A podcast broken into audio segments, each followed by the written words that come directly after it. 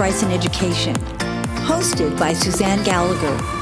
We are committed to valuing students, empowering parents, and supporting communities to secure great educations for public school children in America.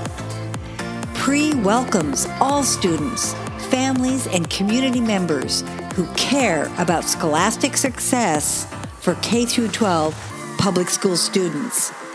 Visit our website, parentsrightsined.org, and like us on Facebook. Join us by filling out the form on our website titled Join Us. You will find information regarding issues and information about local and state chapters. Hey, everybody, it's great to be back. Today is Tuesday, the 6th of December. Oh my gosh, Christmas is right around the corner. And I know that you, just like we, are focused on our families. Right. Christmas is coming. Christmas, Hanukkah, this is the holiday season. It's about getting together with our friends and our families and uh, showing appreciation for them and forgetting for the most part, about all of the contention out there in the political landscape. It's not everything to most people, and I understand that. I sure as heck do. It's great to be back with you, though. I've been out of the country for a little while, just getting rejuvenated. I'm still recovering from the election in the state of Oregon. Very unhappy about the outcome uh, that we uh, could possibly have another eight years under the rule of people who do not support parental rights. And this is why I believe that state governments are so important and governors are so important, almost more than the President of the United States. We need strong leadership in our states. Got to change things from the bottom up. And that's the way our Constitution was designed. It's the way our government was designed. And, um, you know, we have to be a part of that. So we cannot be discouraged. I want to share a quote from the Secretary of State, Mike Pompeo. Quote, I get asked, who's the most dangerous person in the world? Is it Chairman Kim or is it or is it the Chinese president? The most dangerous person in the world is the American Federation of Teachers president, Randi Weingarten. It's not a close call. And that's according to Mike Pompeo. And of course, we, we agree. He says that it would be the teachers' unions and the filth that they are teaching our kids and the fact that they don't know math, reading, or writing. K through 12 education is the issue. It is the most important issue and it must be addressed by candidates who are running for state uh, state government roles as well as on the national level. Something else that came out that I wanted to share with you today an important article uh, written by Larry Arnn. That's spelled A R N N. Larry is the president of Hillsdale College. Uh, they send out a publication called Imprimis, and this is the November 22 newsletter. The article is titled Education as a Battleground. If you want to see the problem with American education, Look at a chart illustrating the comparative growth in the number of students, teachers, and district administrators in our public schools in the period between 2000 and 2019. So that's about a 20 year span starting in the year 2000. The number of district administrators grew by 87.6% during these years far outstripping the growth in the number of students, which was only 7.6%, and teachers 8.7%. So think about it, guys. 7.6% increase in students, teachers increased 8.7%, so, so a greater increase in the number of teachers. But administrators, an increase of 87.6%. That's the increase. In illustrating the difference in these rates of growth, the chart also illustrates a fundamental change that has come over our nation as a whole during this period.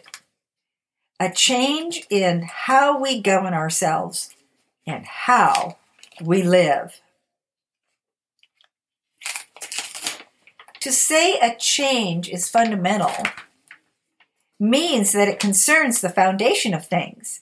If the foundation changes, then the things built on it are changed. Education is fundamental and it has changed radically. This has changed everything else. He's punctuating what Pompeo said, isn't he? One way of describing the change in education today is that it provides a different answer than we have ever known to the question who owns American children? Of course, no one actually owns the children. They are human beings, and insofar as they are owned, they own themselves. But by nature, they require a long time to grow up, much longer than most creatures, and someone must act on their behalf until they mature. And who is to do that? Not many people raise this question explicitly, but implicitly, it is everywhere. For example, it is contained in the question who gets to decide what children learn? It is contained more catastrophically in the question who decides what we tell children about sex? Are these decisions the province of professional educators who claim to be experts? Or are they the province of parents who rely on common sense and love to guide them? In other words, is the title to govern children established by expertise or by nature as exhibited in parenthood? The first is available to professionally educated few. The second is available to any human being who will take the trouble. I love this guy. I like I like the way he analyzes and thinks and has, has unpacked this very important question. The natural answer to this question is contained in the way human beings come to be. Prior to recent scientific advances, every child has been the result of a natural process to which people have a natural attraction. Natural does not mean what every single person wants or does. It means the way things work unless we humans intervene. In its essence, nature means the process of begetting and growth by which a mature, living thing comes to be. Not quite every human being is attracted to the natural processes of human reproduction, but nearly all are. And when the process works to produce a baby, it works that way and no other way. This process of human reproduction and growth works for two reasons. The first is that human beings, when mature, are capable of so much more than other creatures. Almost from birth, we learn to talk, a rational function that indicates decisive differences from other creatures. Because of reason and speech, we are moral beings, capable of distinguishing among kinds of things, and therefore of knowing and doing right and wrong.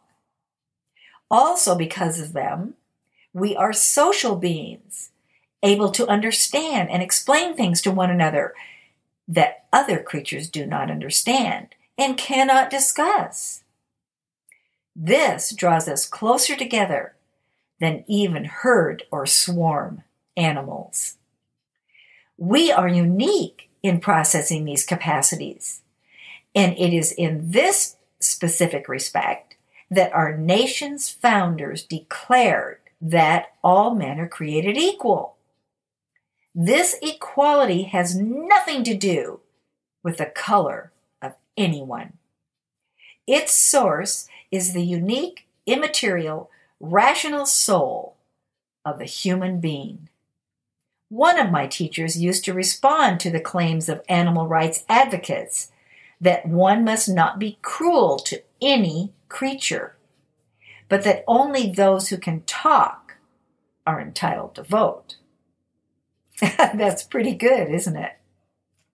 The second reason in nature that makes human reproduction unique is our especially long period of maturation. For months, human babies are simply helpless. Without constant attention, they will starve. For years afterwards, must develop the skills and knowledge that are uniquely available to the human being. Both the skills and the knowledge are natural, meaning all human beings can attain them, but both take time. Each child does the work of obtaining them, but each child needs help. Modern educators often mistake the work of helping them to learn for actually doing the learning for them. The second is impossible. They have to do it themselves. The skills of reading, writing, and arithmetic are direct exercises of the rational faculty. They are in principle the same thing as talking. And in principle, every child will learn, much of them unassisted. Just watch a child grow up to the age of two. He or she begins very early to respond to things with comprehension. Words soon follow. Children copy adults for the use of words, but they are doing all the work of learning. Little wonder that human beings take a long time to mature. They have so much to learn. Raising a child has always been difficult and expensive. With rare exceptions, it has always been true that the parents who conceive the child raise him best. And throughout American history, it has been thought that the family is the cradle of good citizenship and therefore of free and just politics. Public education is as old as our nation, but only lately has it adopted the purpose of supplanting the family and controlling parents.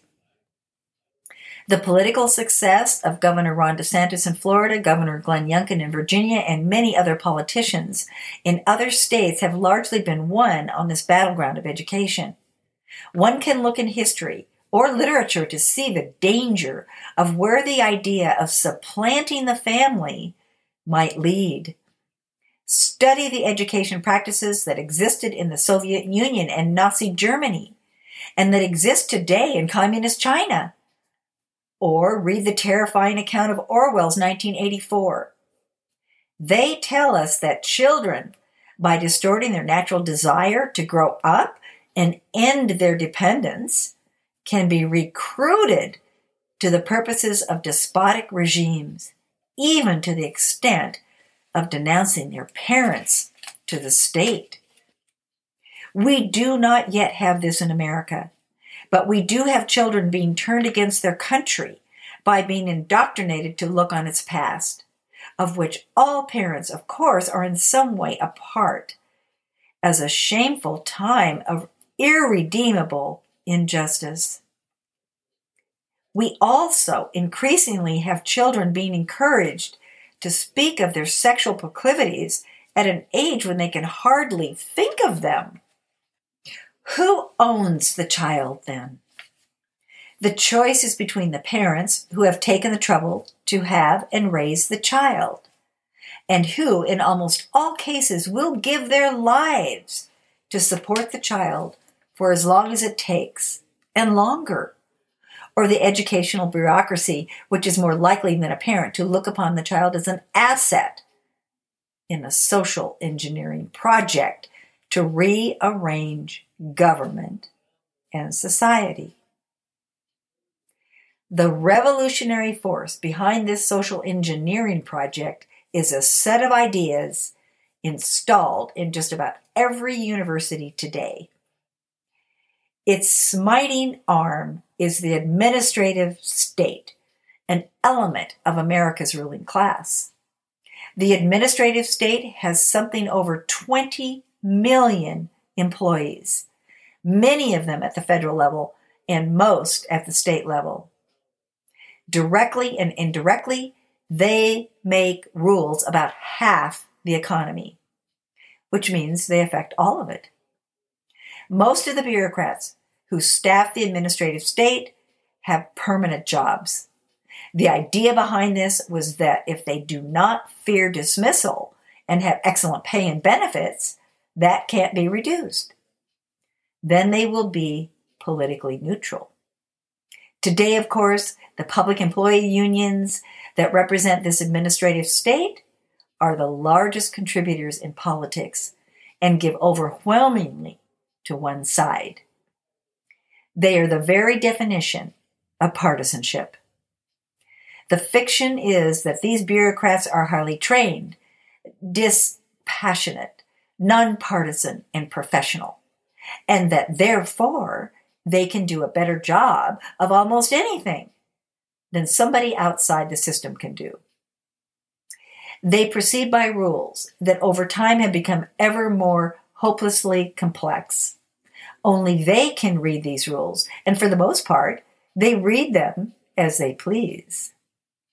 Judges have, up to now, for the most part, given deference to the bureaucrats' reading of their own rules. It is a rare happy fact that this judicial practice is under challenge in the courts. If it should ever become settled doctrine that the bureaucracy is constrained by the strict letter of the laws made by elected legislators and enforced by elected executives, that will exercise some restraint upon the administrative state. Did you get that? He's saying that that they need to be challenged. We have to hold them accountable. That's our role, guys. That explains why after decades of defending judicial supremacy, progressives are beginning to question the authority of the courts and speak openly about packing the Supreme Court. Public education is an important component of the prevailing administrative system. The roots of the system are in Washington, D.C. Thank you, Larry Arnn. You're exactly right and the tendrils reach into every town and hamlet that has a public school. These tendrils retain some measure of freedom, especially in red states, where legislatures do not go along automatically. In some red states, the growth of administrators has been somewhat slower than average, but this growth has been rapid and large everywhere even in the red states. In every state, the result has been to remove authority and money away from the schools where the students learn. In every state, the authority and money drained from the schools have flowed toward the bureaucracy. This is this is huge. I know you all know this, but it's great to have it affirmed by someone like Larry Arnn, who is a very astute man and the president of Hillsdale College. The political battle over this issue is fraught with dishonesty. Any criticism of public education is immediately styled as a criticism of teachers. But as the numbers show, the public education system works to the detriment of teachers and for the benefit of bureaucrats. The teachers' unions themselves, some of the largest of the public employee unions, claim to be defending teachers and children. That cannot be more than half true, given that they are defending an administrative system that has grown by leaps and bounds while the number of teachers has grown very little. And I want to remind you of those percentages. Over 87% the bureaucracy has grown and teachers have grown only 8.7%, so one tenth of the of the amount. One tenth of the amount. Worse even than this is the tendency the system sets in all of us. Bureaucracy is a set of processes, a series of prescribed steps, not unlike instructions for assembling a toy. First, this happens. Then that happens. And then the next thing. The processes proceed according to rules. It is a profession unto itself to gain competence in navigating these rules, and nobody is really competent. Today, we tend too much to think that this kind of process is the only thing that can give legitimacy to something. A history curriculum is adopted, not because it gives a true account of the unchangeable things that have already happened, but because it has survived a process. The process is dominated by stakeholders, mostly people who have a financial or political interest in what is taught. They are mostly not teachers or scholars, but advocates. And so we adopt our textbooks, our lesson plans, and our state standardized tests with a view to the future political outcomes once the child grows up.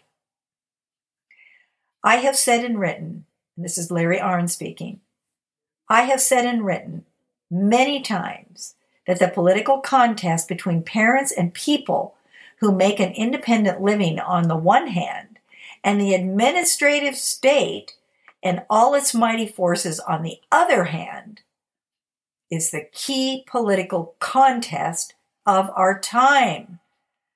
Today, that seems truer than ever.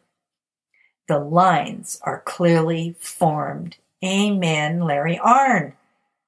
He concludes as long as our representative institutions work in response to the public will, there is thankfully no need for violence.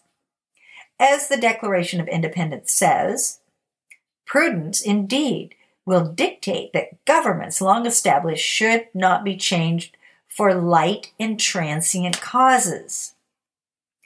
The Declaration guides us in our peaceful pursuits too. In naming the causes of the American Revolution, it gives a guide to maintaining free and responsible government. The long middle section of the Declaration accuses the king of interfering with representative government, violating the separation of powers, undermining the independence of the judiciary, and failing to suppress violence. And in another phrase, it says of the king, he has erected a multitude of new offices and sent hither swarms of officers to harass our people and eat out their substance. So it is today. And so it is our duty to defend our American way of life. This is Parents' Rights. Now, please check your show notes for links pertinent to this podcast please consider making a monthly contribution to Parents' Rights in Education. We need your help. We have big plans in mind, and because of a very generous one time contribution of $25,000, we are challenging our listeners and our readers, all of our supporters, to match that. Gives $12 a month. If there were only 500 of you, that would tally up to $6,000 a month, almost tripling the $25,000 check we just received in one year. Be part of that club. We call it the 12 by 12 Club. A link to our website is in the show notes, or go to parentsrightsined.org. See you soon.